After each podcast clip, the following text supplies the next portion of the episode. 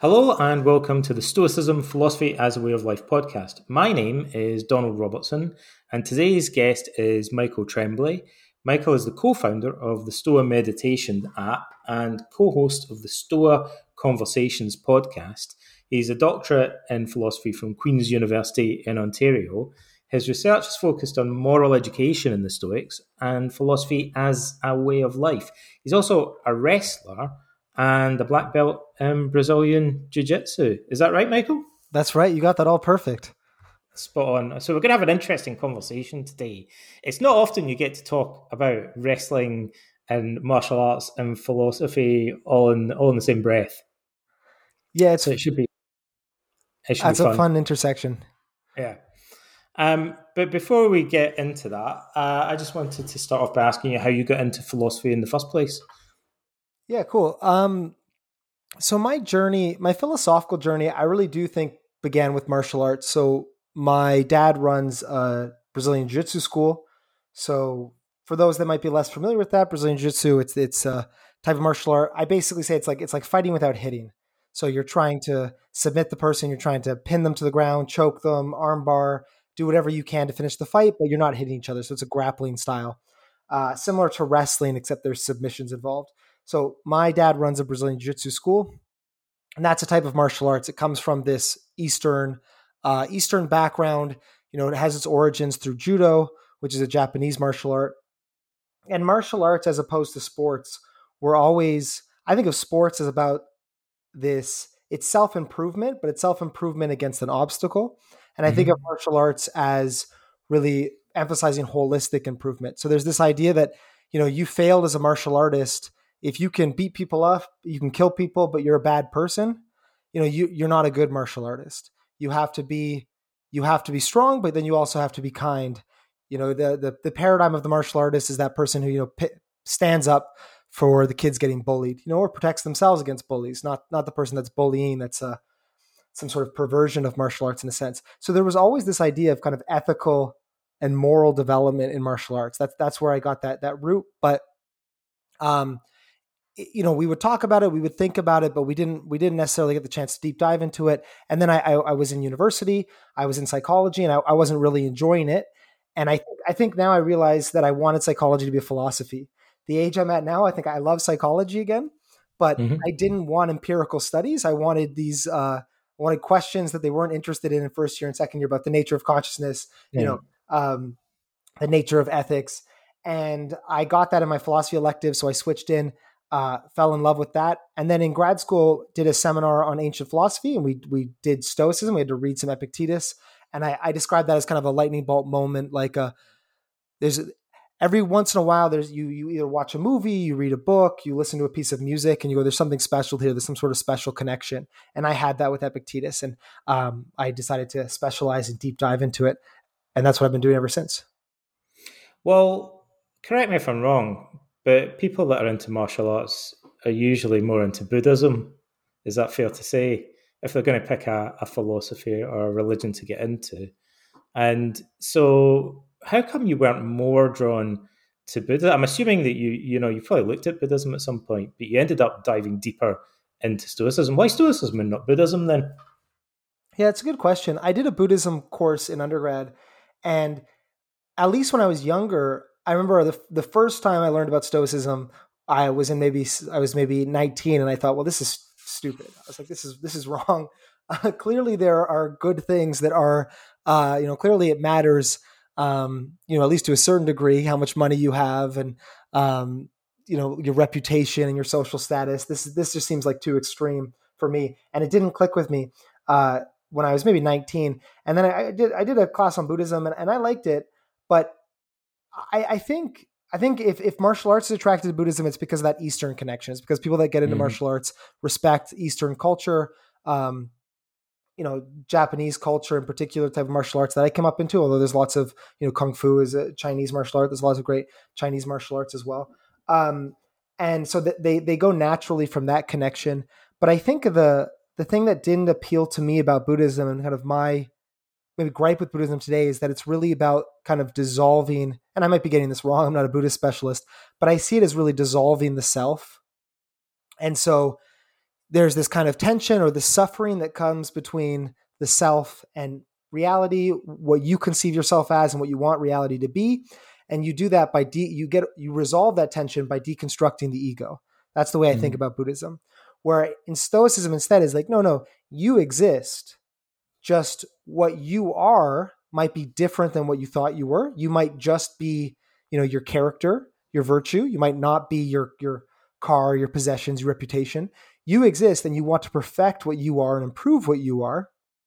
Um, just just and that's the way to resolve that tension is by focusing on the self not dissolving the self that was the difference and for me i think in particular with combative martial arts because some martial arts are more i would say they're more meditative in less less about direct conflict in the way that brazilian mm. jiu-jitsu boxing mixed martial arts these kind of ones are about direct conflict and in those conflict ones um, you're you're just always searching for ways to navigate stressful situations successfully. And I, th- I guess maybe as a progressor, Stoicism has more to offer in the intermediate stages. You know, maybe you could become a Buddhist sage, and you know you mm-hmm. wouldn't be stressed about competing or fighting people either.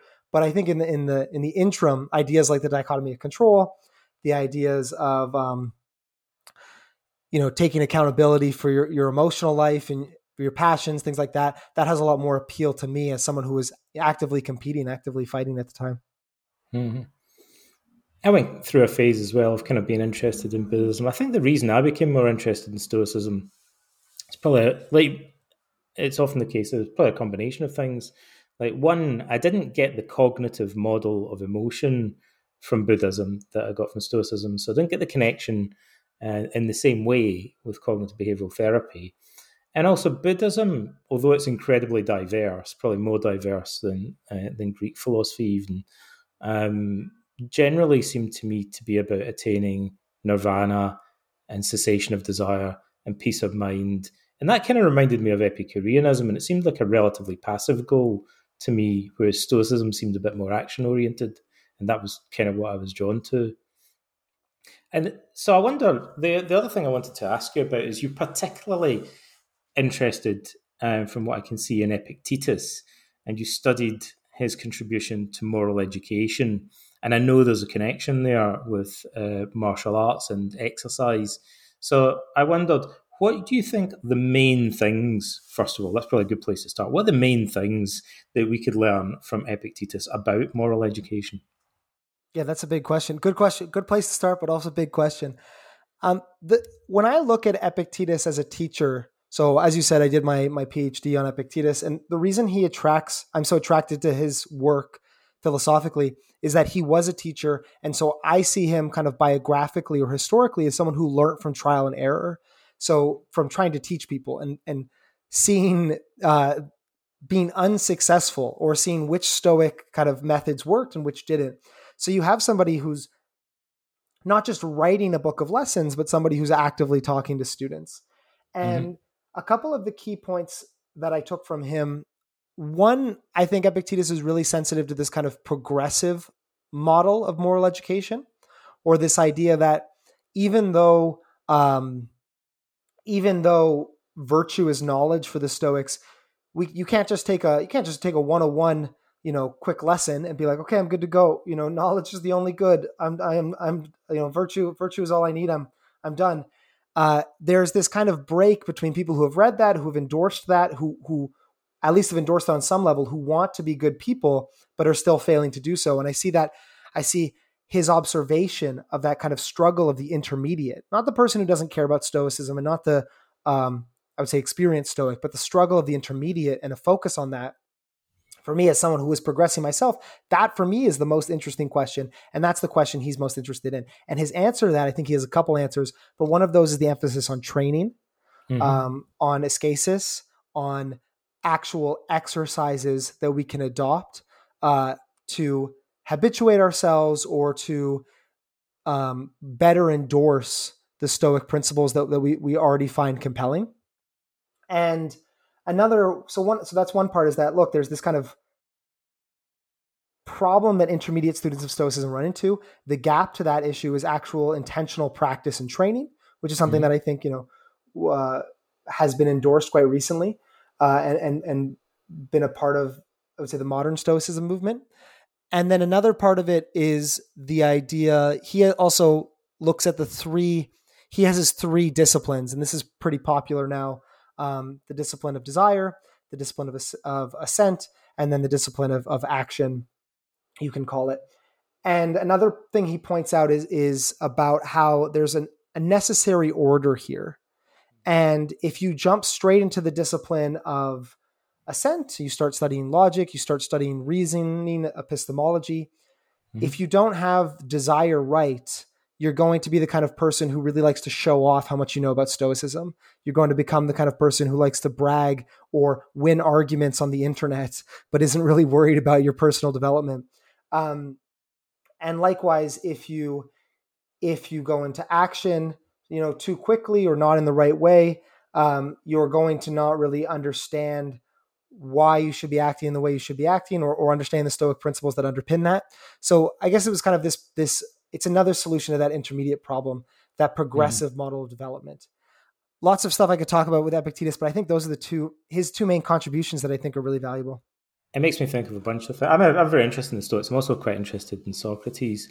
And one of the things i find most intriguing about the legacy of socrates is that xenophon who I think we can all agree is a big fan of Socrates, mm-hmm. has a criticism of Socrates. And in fact, he says in the memorabilia, memorabilia that the, the only criticism that he would really make of Socrates is that he thinks, Xenophon thinks, he should have taught his students more about self control, first of all, before he started teaching them about justice and politics, which is an interesting criticism to make. And it's also interesting because we know the Stoics were quite into Xenophon. Like, and it may be that they read that, and they certainly could have taken some inspiration from it, because that's more or less what they do. As you say, Epictetus says the discipline of desire uh, or mastering the passions comes first. So he would have been in agreement with Xenophon there and actually remedying something that he saw as slightly off about Socrates' approach. I think this idea as well about training being required is kind of, in a way, part of our dilemma in Greek philosophy that goes all the way back to Socrates' disagreements with the sophists. So the sophists used to deliver lectures. They did other things as well, but they were mainly known for teaching formula and giving speeches that were quite long-winded at times. And part of the beef that Socrates had with them was re- revolved around this whole idea that you could conceivably learn virtue by listening to a speech or reading a book or memorizing a maxim, more or less in the way that you you could get virtue from a sophist, in kind of almost the way that you could get onions from a greengrocer, just by handing over some cash. Like you know, you kind of get it in a brown paper bag or something like that. That virtue could kind of be learned in this relatively passive way. Um, and I think you see the Stoics really developing this theme in Socrates and turning it into a much more systematic approach, in my view. Yeah, well, as you know, I mean, Epictetus is incredibly inspired by Socrates. Anthony Long writes about that um, in his book. I think he calls his, his book on Epictetus a Socratic guide to life or something like this. Um, so yes, Epictetus is directly picking up on that line of reasoning or kind of following Socrates in that tradition. I didn't know about that Xenophon line though. That's really interesting. Um, and I think, I think it's quite intriguing. Yeah, I was going to say the other thing about Epictetus. We'll come to this in a moment. Is that for a guy with a bad leg, he talks a lot about sports and competing in the Olympic Games and stuff like that, which is a paradox, right? It's kind of ironic in a way if we really visualize it you know, this older guy sitting here, like, talking as well about how he's lame, but he's talking a lot about modeling certain aspects of the Olympic ideal. Mm-hmm. Yeah, so Epictetus' use of sport, that's something that I'm really interested in. I think there's a couple of things that he's doing there. I think one is kind of culturally specific and kind of a motivational aspect, which is to say, look, you look at these Olympic champions and you think, wow, those are the real men. You know, that's what I want to be. That's that's what it means to be amazing. And he's saying, no, you know, the real Olympic Games is when you go to the market. The real Olympic Games is when somebody's kind of a, uh, you know, says something you don't like, and you got to hold your tongue. And so he's he's kind of recontextualizing this ideal uh, through metaphor and saying and trying to spur people in kind of a motivational way, trying to say, look, the way you you know the way you see some people training to be Olympic champions and doing that even if they don't have the perfect body for it, even if they know there's a good chance they'll fail because only one person will win, you have to be like that of trying to be Socrates. And not everybody can be Socrates, but you can all try. Mm. And so there's that really that there's that kind of kick in the butt part. But another part about Epictetus' discussion of sports, I think, is that he's actually um, illuminating something about the nature of philosophy, which is that it's a craft, um, which is that that to to do philosophy well, to be a good Stoic, is to navigate a difficult situation with skill. Um, and when we want to learn about what it is to to do difficult things with skill, we should look to athletes.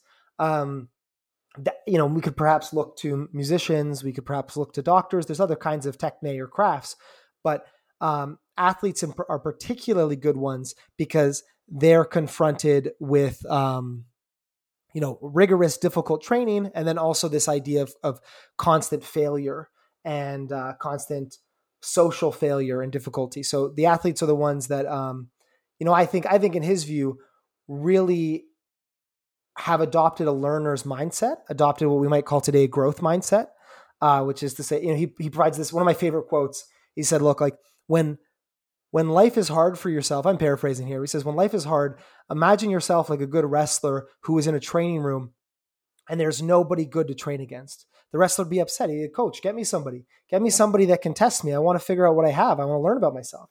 He said, look, you're, you're the same way. You should be like that. When something difficult comes, you think, well, there's my training partner. Thank you. Now I can learn about myself. I can learn what virtue I'm lacking in. I can learn what I need to work on. And so that kind of learner mindset, that growth mindset that athletes have, he's he's pointing to his students that you could learn something from that as well. Mm. Yeah, absolutely. I mean, and it's part of a, a, a larger and more fundamental theme that runs through Greek philosophy that I think comes from the cult of Apollo at Delphi um, and the maxim "Know thyself."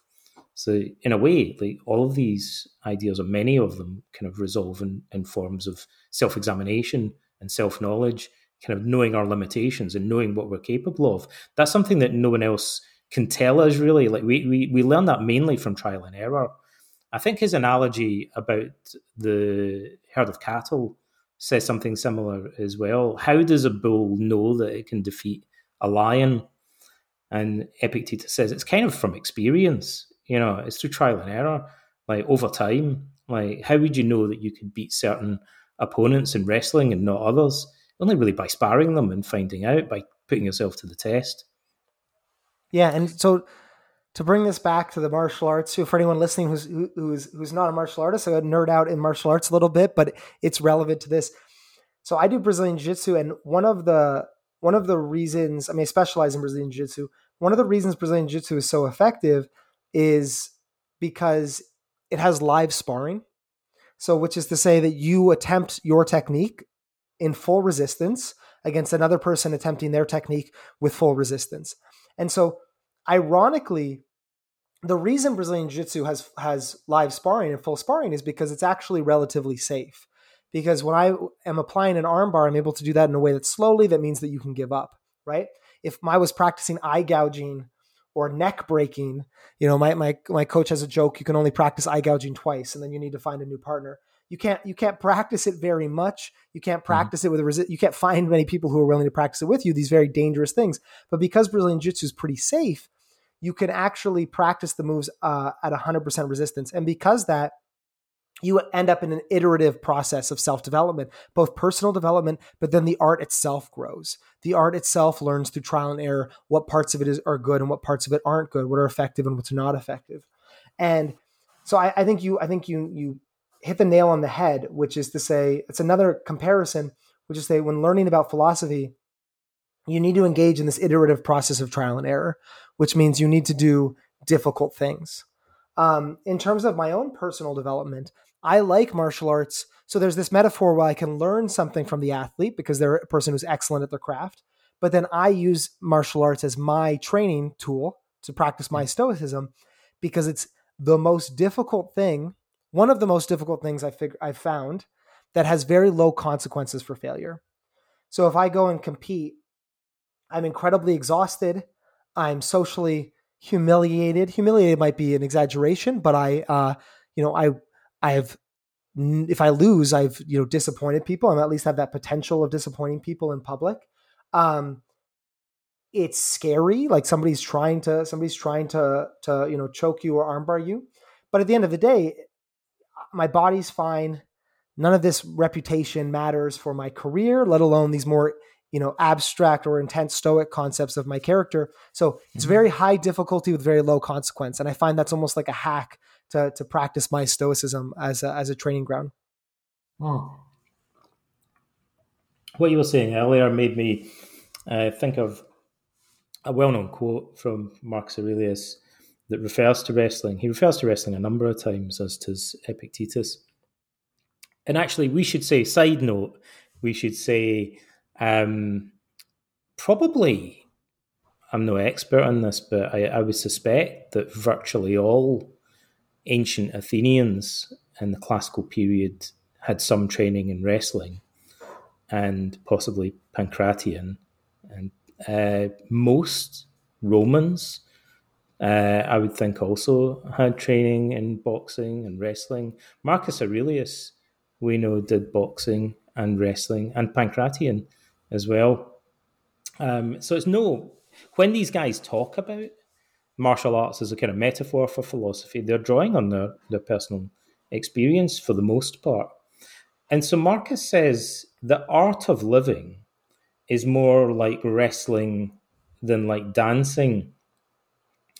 And I'm going to ask you in a minute what you thought about that, but I just want to add a little bit of context and say Marcus Aurelius had done both extensively. Um, so he trained in martial arts. I guess he trained in uh, uh, wrestling and boxing and so on.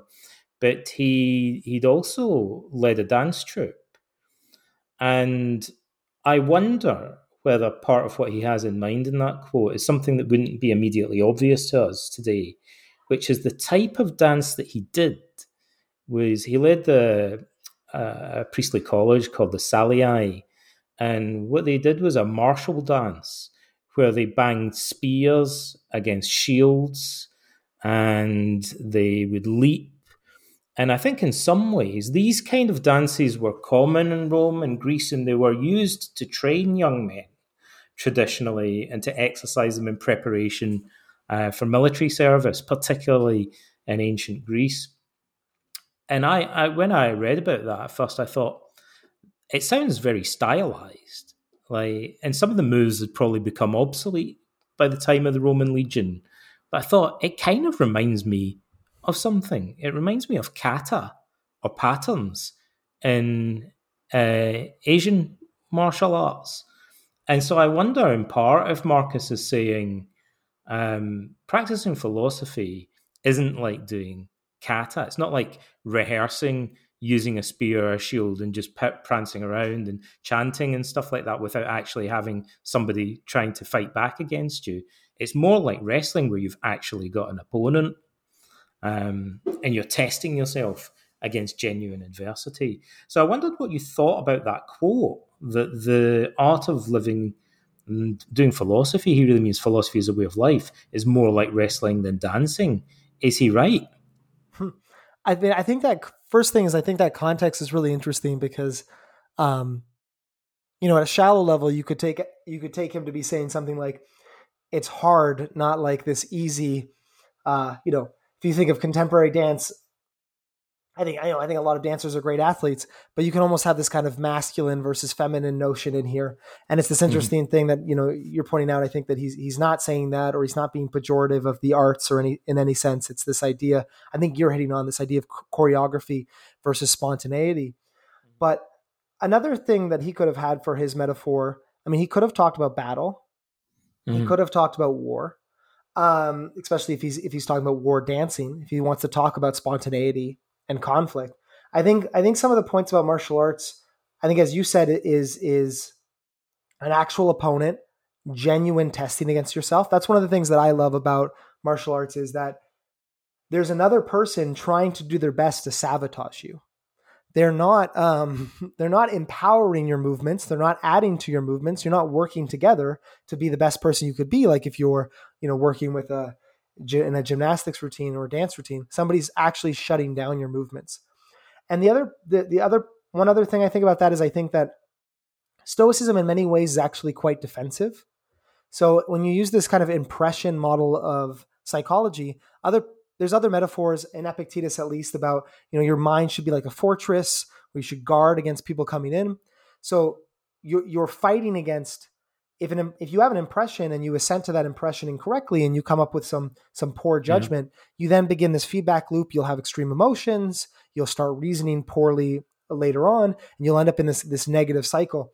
So there's this idea of fighting against these false impressions. So there's there mm-hmm. is a combative aspect to it. And I think the third aspect when I read those metaphors, um, I think one other point he says it's more like boxing than uh, fencing in a different part in the meditations.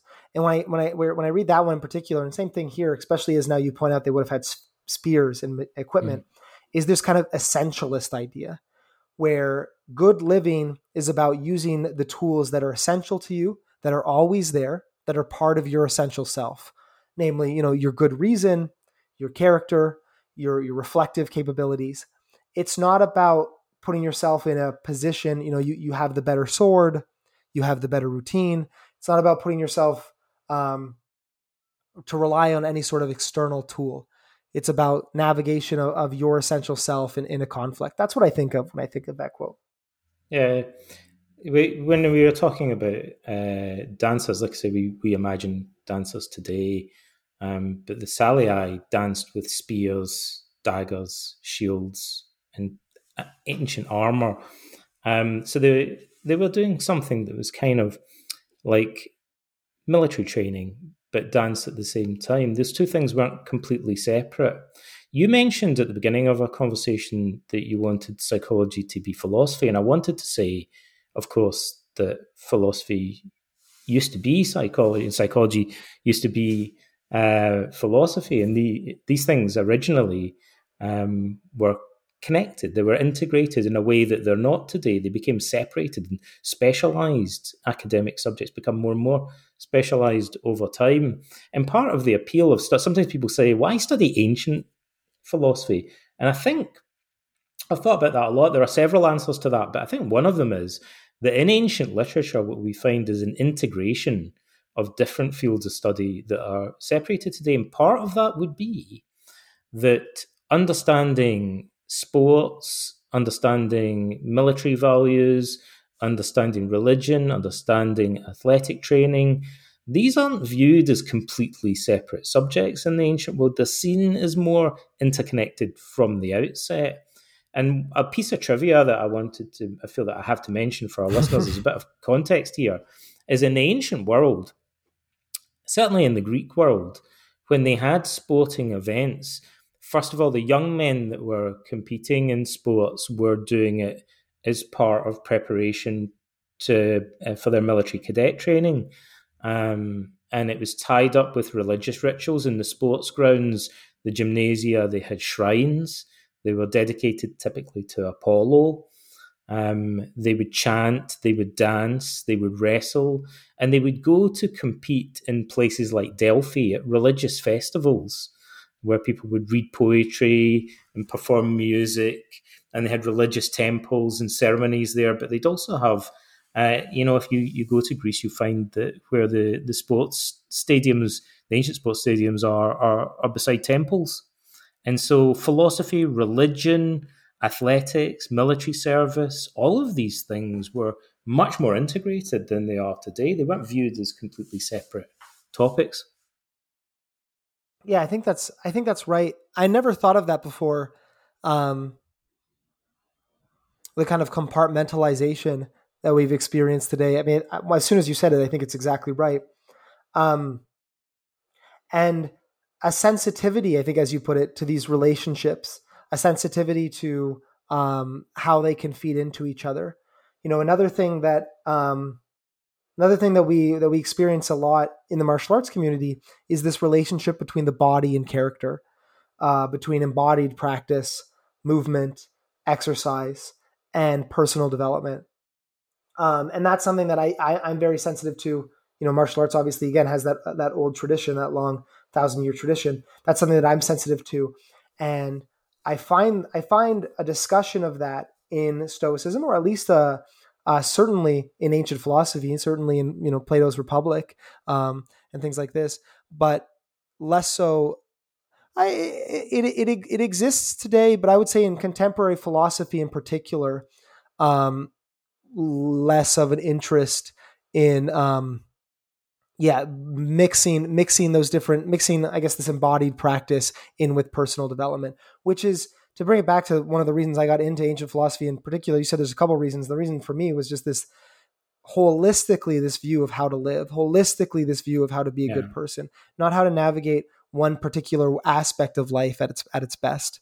Um, and it really offers a discussion of that. And as you said, you know, I get the same kind of debate. It's like, well, why look there? Why not, you know, why not look for the contemporary answers? And I think I think we should lean on contemporary research, like you've done a really good job of yourself. But there's something to be gained from taking that holistic paradigm. Absolutely. Uh, there's another bit of trivia that I wanted to mention that gives us a bit more historical context. I think maybe you touched on it briefly, but in ancient Athens, um, really the birthplace of the philosophical traditions that we're studying, Socrates main, was known for doing philosophy in the agora, in the city centre and marketplace, but he also would hang out quite a lot in the gymnasia um, and that word in ancient Greek means something slightly different from today. It means like an exercise ground. It means where people exercise naked, yeah. literally. um, and they were really, I guess, the closest term I can think of today is kind of like a sports ground or a recreational ground. They were big parks um, that contained, uh, they would typically contain a palestra or a, a wrestling school, but they'd also contain running tracks. Um, they'd also contain libraries They'd contain shrines and walkways, and older men would go and argue about politics, give speeches, and discuss philosophy.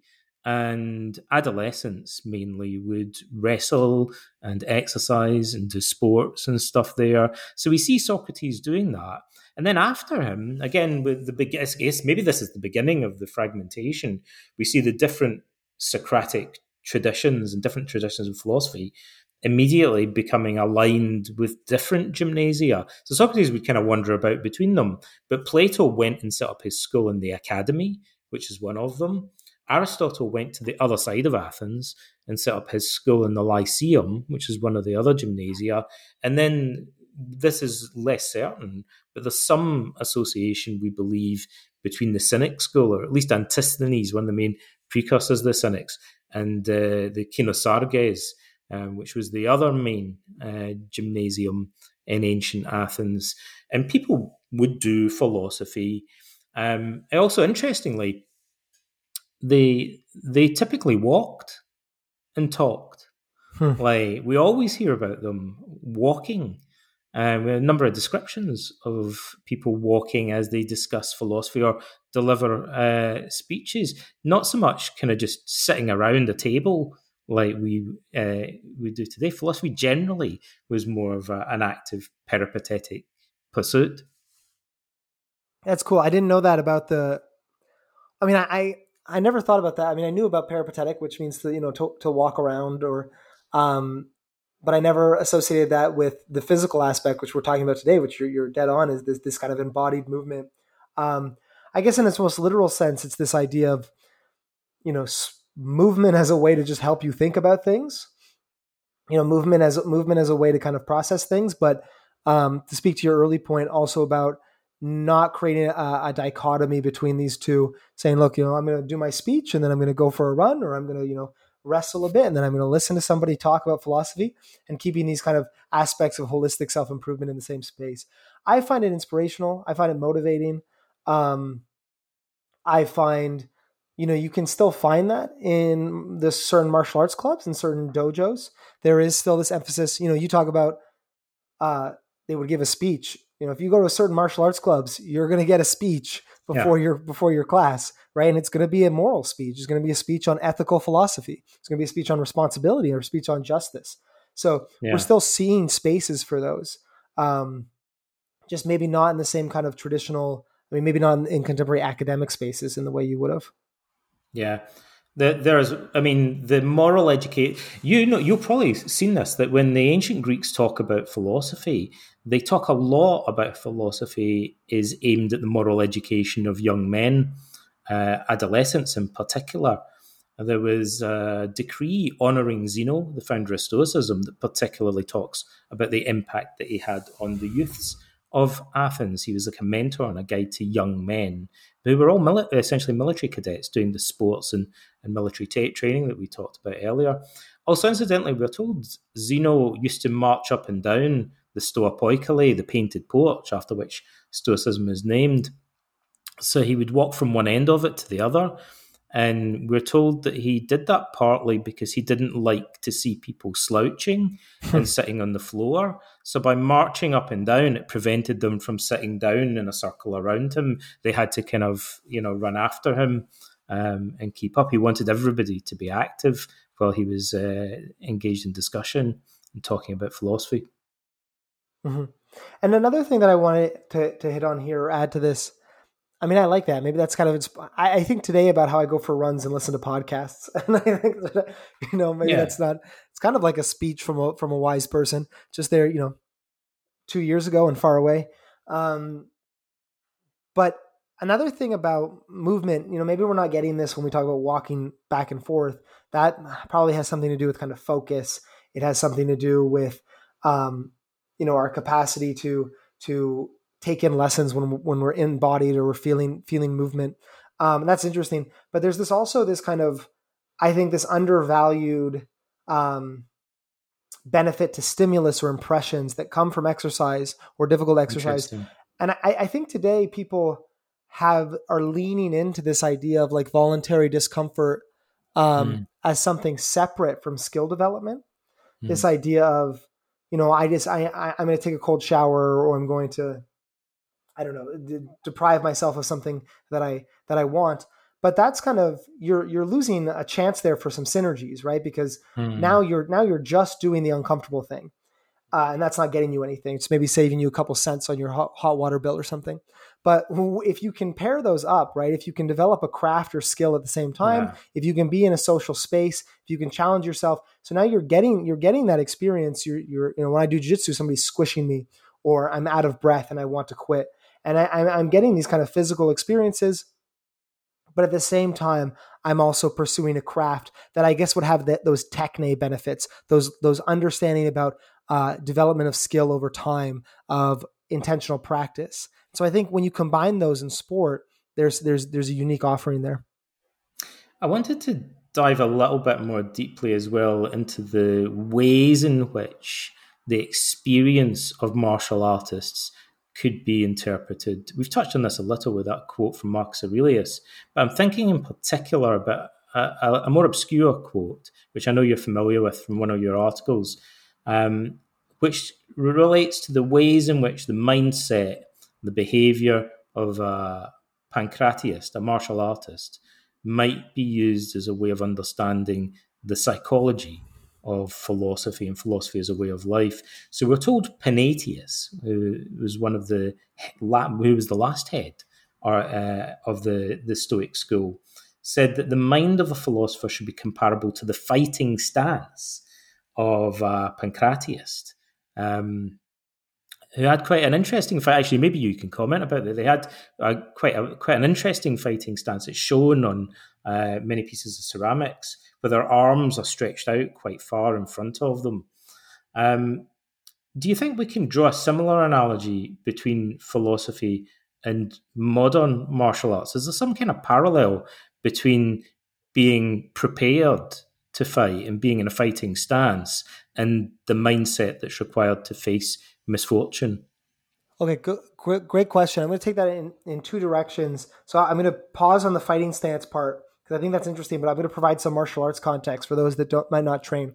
So pankration, pan is all uh, Kratos is power. So it's the person who's strong at everything, and it's the ancient equivalent of today's mixed martial arts, which is this idea of really no style or all styles at the same time. It's kind of no holds barred. So boxers would um, you know, you can only punch with your fists. Somebody falls down, they stop it, the person stands back up. There's no kicking, there's no kneeing, there's no chokes. MMA, pankration, you, you have all you have all of these uh, options available to you. Um, I mean, at least in MMA, I actually know a bit less about uh, the specific rules of ancient pankration, which would be something interesting to look into. But I, I think the point there about pankration in particular, instead of wrestling, is modern mixed martial arts developed. There's this kind of through line through Bruce Lee, and Bruce Lee's idea was, you know, no style. It was whatever is helpful, whatever is useful. So that means both for yourself, which is to say, you know, if you're particularly good at something, particularly inclined to something, you don't ignore that just because people tell you otherwise or because it's not part of your style. You lean into that personal strength, but also stylistically as part of your school. It's very short sighted and nonsensical in his view to say, no, this is how Kung Fu does something or this is how Taekwondo throws a kick. So the question is, what is the best way to throw a kick in this in this environment? That's the question. And what Bruce Lee did is he, he really he invented that way of, of thinking, at least in the in a modern context, repopularized it, I should say. And that was was the through line that we ended up with with mixed martial arts is this idea of well let's see let's not make these arbitrary divisions let's make not make these arbitrary rules let's say if we put two people together and we say one of you is going to give up how can you make that other person give up or you know knock them out or, or, or hurt them and you know it's a it's a it's an intense sport um and so I, when I read about pankration, when I read that quote, that's what I think is this idea of I'm not going to be, I'm going to be modest. And I think also of Marcus Aurelius's quote of, you know, if someone could, I'm paraphrasing again, but if someone could show me what was wrong with Stoicism, I would reject it. I, am after the truth. I'm not after uh, pumping up a specific school. And that Socratic humility, you know, I, I know mm-hmm. that I know nothing. And, you know, you go from Socrates, um, and then by the time of this quote, you know, you're hundreds of years in the future, and, and maybe we've lost some of that humility, and we, we've we've developed allegiances to certain schools or certain ways of thinking, and we can think about that in our own lives to thinking this kind of commitment to approaching problems from a certain perspective. You know, I'm guilty of that with Stoicism myself, and it's something I try not to do. I try to stay open to other schools and other ways of thinking. And so when I when I when that quote is, you know, the fighting stance of a pankrationist, I think of that as somebody who has co-opted to themselves anything that is useful, co-opted co-opted into their style anything that is effective with effectiveness about how to live well being the primary criteria. And then the second point I think is that defensive point I made earlier about the um, about the walled city. This idea of you know a, a fighting stance prepares you for an attack, yeah. and we we think of vice as not something that's self-generated by an, an an, an id or an irrational part of ourselves, but something that comes about when we succumb uh, non we were not careful about impressions or about the way things seem to us. So we need to be prepared in that stance. We Long have to answer, wake up. But, but, good points.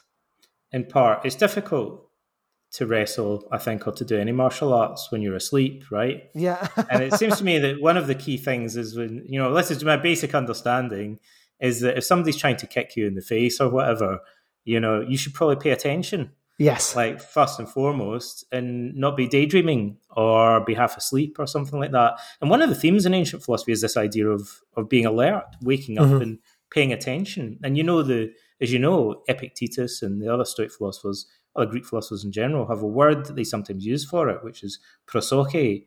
And this word we see everywhere in modern Greece. It's on signs that say, beware of the dog. it's on signs that we say things like mind the gap. It means watch out, be mindful, pay attention uh, to possible dangers. And I learned only the other day, actually, you mentioned this metaphor about the guard protecting the citadel and so on.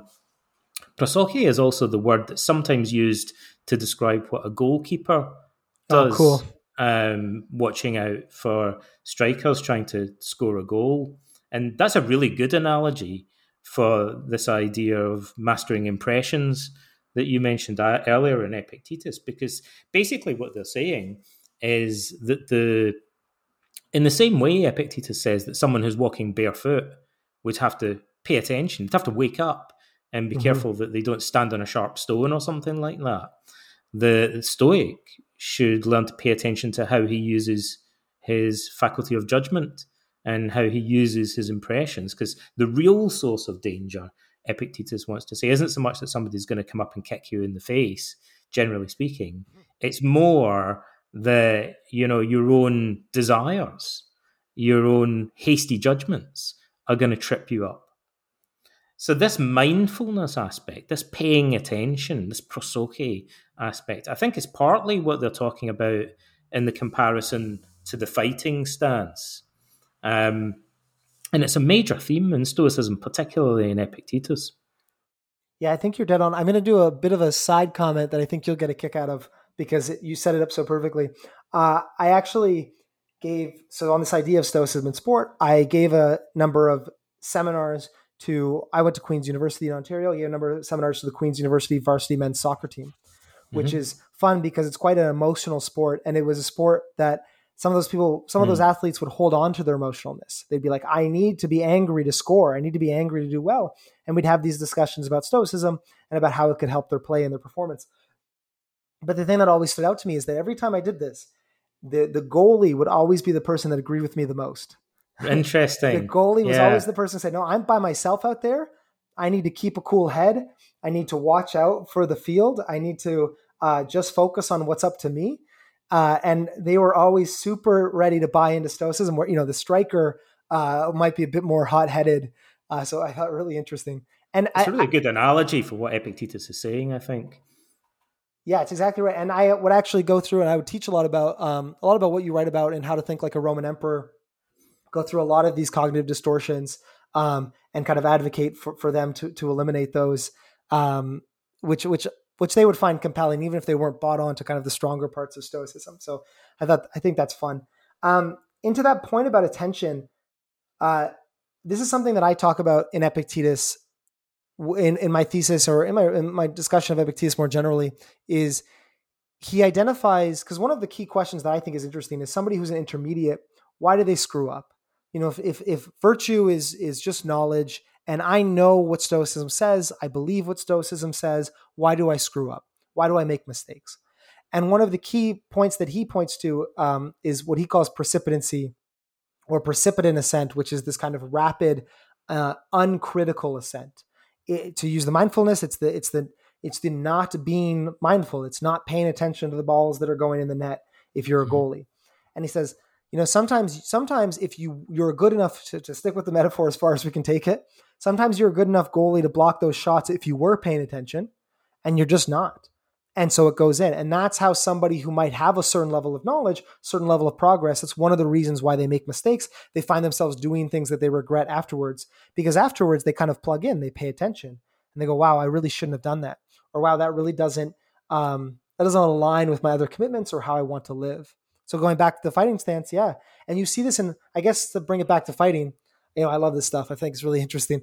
Um, you'll see a lot of good boxers fight a great boxer, and the good boxer will do okay for the first couple rounds.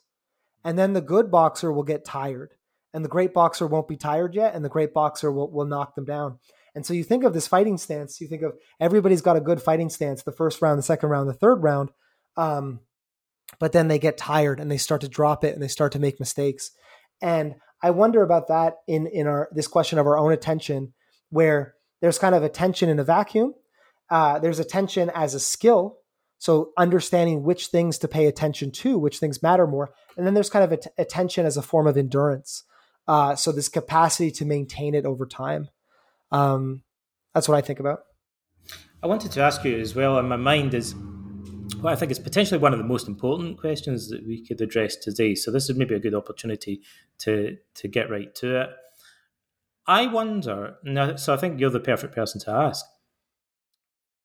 To what extent do you think people who have experience of wrestling, martial arts, have certain skills, maybe cognitive skills or attitudes that make them that would be an advantage for them in terms of learning Stoicism. So, for instance, when Panaetius talks about this fighting stance, I wonder whether somebody who had experience of Pankration, Panaetius would be able to say, you know, the way that you're thinking when you're preparing to, to fight and the attention and mindfulness that you exercise. You know, in Stoicism, we're doing something like that, except it's directed more towards an internal threat. Like, does that person already have some know how and some cognitive skills that would predispose them to benefit from Stoic training? I mean, I would think absolutely. Like, obviously, Stoicism is a bunch of different components. Um, and you know, the first thing you're going to think of when you say, well, martial artist makes you a good stoic is you think of martial artists who are terrible people. And fair mm-hmm. point, mm-hmm. right? Martial artists are not going to, not all martial artists are going to endorse a lot of the ethical commitments um, of stoicism. But in terms of that skill set, in terms of that technique, and that was what I was trying to argue at the start was that, you know, Epictetus is pointing to athletes and saying, look, these people have a technique. They, they understand how to, how to develop a skill and maybe one of the reasons he's pointing to wrestlers in particular is that technique is really similar, maybe even uh-huh. more similar yeah. than something like music because of that awareness as you bring up. And I had the opportunity, so again, for the martial arts nerds listening, uh, I had the opportunity once to interview Georges St-Pierre, uh, one of the greatest, probably top three mixed martial artists of all time, uh, one of the, the the greatest Canadian mixed martial artists of all time. I'm Canadian, so it was a you know you don't grow up in Canada doing martial arts without being a fanboy of, of GSP. It was a great opportunity for me and our our my interview was about the the mindset, the the mental game. And I asked him, I said, like, what do you do when you're really nervous before a fight? What do you do when you know? Not only is it somebody's going to beat you up, somebody's going to beat you up in front of uh, you know a million people watching, and you could lose your career. That's a big stress, right? And he would describe, which is going to sound really familiar to anybody listening to this podcast. He described a kind of um, like looking through a telescope right? Looking through a lens. And there's all the things in the sky, and he has to adjust his telescope so that it's just looking at the things that are up to him, just mm looking at the things in his control, which is obviously a version of the dichotomy of control that, you know, whether some coach presented it to him or whether they came upon it spontaneously. Yeah, here's a person developing, um, I would say, an, an incredible proficiency at that skill. And other people I point to are kind of first responders you know, my my sister is a police officer. I've spoken to some doctors about stoicism. This kind of skill in the moment to focus on, look, I need to be plugged in enough to know what to do, but I can't be so plugged in that I that I lose control, that I succumb to the kind of passions uh, or anything like this. And so, yeah, I think absolutely that's a skill. I think that's a skill you pro, you you can develop in a couple different ways, but particularly well doing martial arts. I think the GSP is an example of someone who, you know, came about that without, to my knowledge, having ever studied Stoicism. So there are cognitive skills that martial artists learn that could be utilized for Stoicism as a way of life, as a philosophy of life.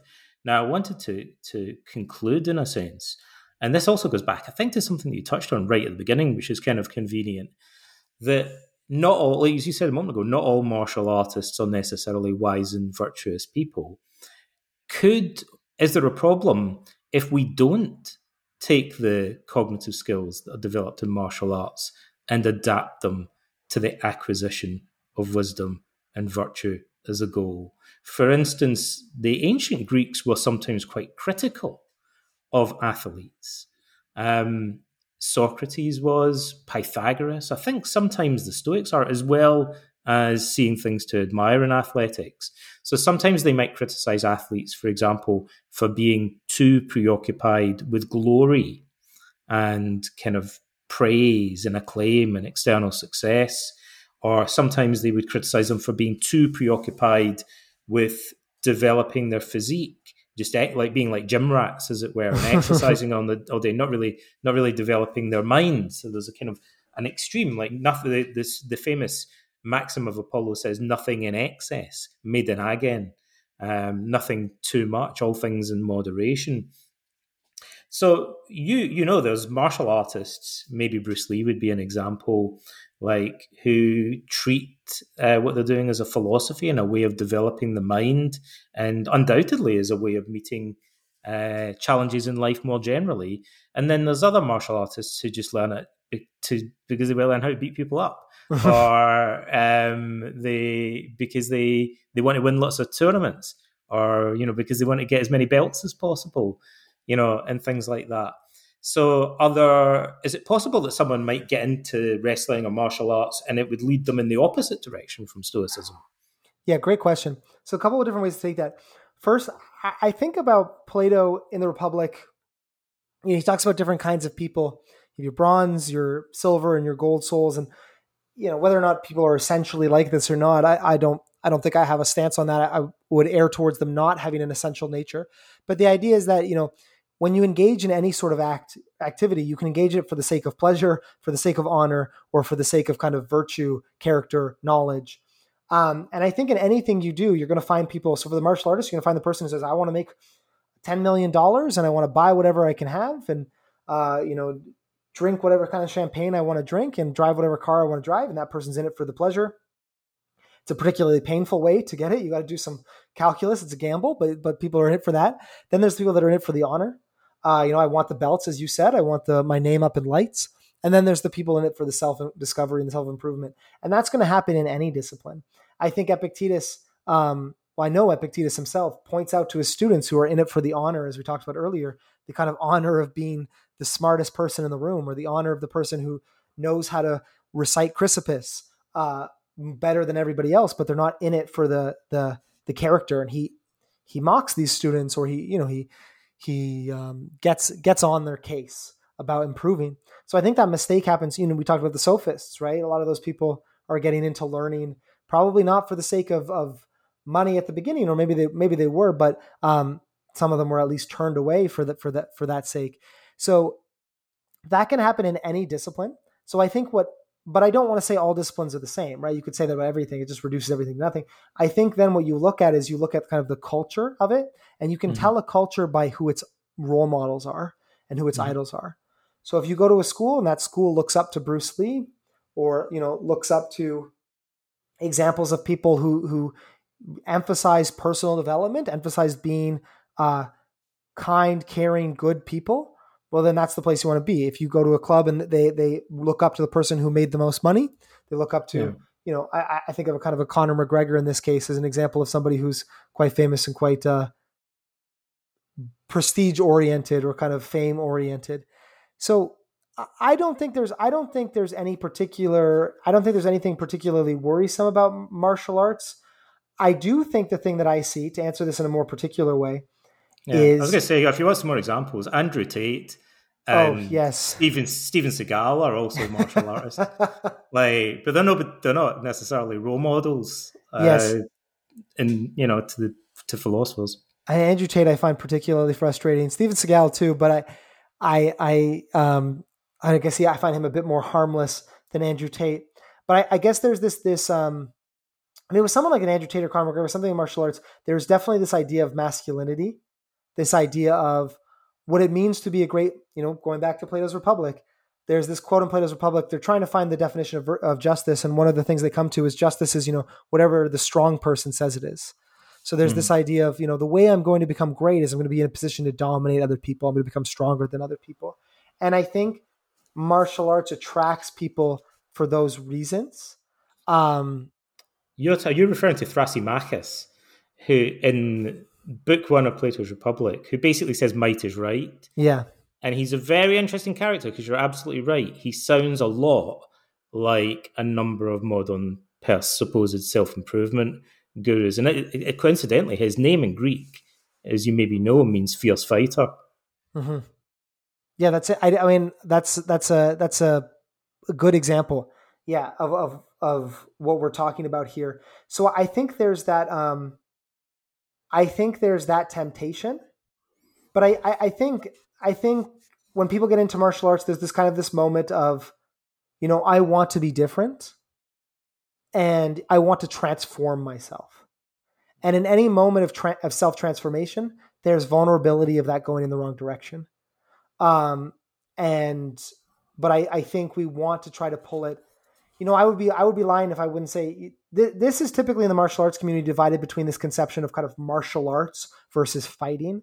That's really the way that this division is conceptualized. Oh, that's mm-hmm. a fighter. You know, Andrew Tate is a fighter. He's not a martial artist. The martial artist is the person that has the um, the fighter has the techne. And I think, as we said earlier, there's some aspects of that technique that can be used for good, but it can also be used for bad. Some of that skill of great attention, great kind of capacity to do difficult things. And then there's that ethical aspect that you find in martial arts. And I think anyone would agree that that you'd be a poor example of a martial artist if you uh, you know if you had a bad character, if you were a bully, if you try to dominate mm-hmm. people. And so I, I think that because martial artists builds that ethical aspect into it, it gets away from a lot of this and it has these good role models. But there are tons of fighters who are bad people. There's going to be people who claim to be martial artists who are bad people too. But I think that's the conceptual divide we see in the martial arts community. Well, that very neatly leads us towards a good conclusion today, which is how could people who are into wrestling or martial arts develop? Like, suppose they want to get into Stoicism as well or into Greek philosophy in general. Like, you and some of the articles that you've written, I think, you know, maybe some podcasts that you've done would be a good resource for people who are interested in these subjects to find ways to integrate them more fully and to take their training perhaps in athletics or martial arts and turn it into a bigger philosophy of life. Um, wait, what do you have anything else that you're working on at the moment, or any resources that you've got available that you, would like to share with our listeners that might help them to do that? Yeah, that's great. Uh, thanks for the, thanks for the chance to talk about this. Uh, as you mentioned at the start of the show, I'm uh, one of the co-founders of the Stoa app. Uh, so that's Stoa, S T O A, and that's a that's an app that we designed to kind of get around this problem Epictetus talks about, which is this problem of being an intermediate. So it, it, it contains theory lessons, but it also contains uh, mindfulness exercises, meditation exercises, and designed in a way to kind of get you in a habit of practicing those consistently, building those skills. Because really, if you're coming from an athletic background or coming from from any background, you want to practice stoicism more, the point I would say is to develop a practice that works for you. Like anything else, like stretching, like running, like lifting weights, whether that's two times a week, three times a week, trying to get in that habit. And so the Stoa app is designed to to help build that habit and and help get people, you know, progressing in a way that's uh, consistent and uh, you know maintainable over time right? Even even as other things are going on in your life. The other thing that i'm working on right now is the Stoa Conversations podcast. That's one uh, donald that yourself you've been on. Um, and we have an episode on stoicism and, and, sport where we talk about some of the same concepts today but we go over a range of concepts um, and you know I, I, think of that in terms of what i'm working on i think of that as the, as the theory to complement the practice of the app. So if any of the things i talked about were interesting today, I'd recommend checking those out and you know hopefully getting some value from that. Awesome. Well, thank you very much, Michael. It's been a really interesting conversation and also one that I genuinely feel has got the potential to inspire some people to get deeper into Stoicism and people that, that might be good candidates to benefit from it. So, thank you very much for that. And thanks to everybody for listening. Uh, remember to subscribe to the Stoicism Philosophy as Way of Life podcast and to the newsletter on Substack. Um, so without further ado, it's goodbye from me, Donald Robertson, and goodbye from my guest today, Michael Tremblay. Bye, everyone. Awesome. Thanks.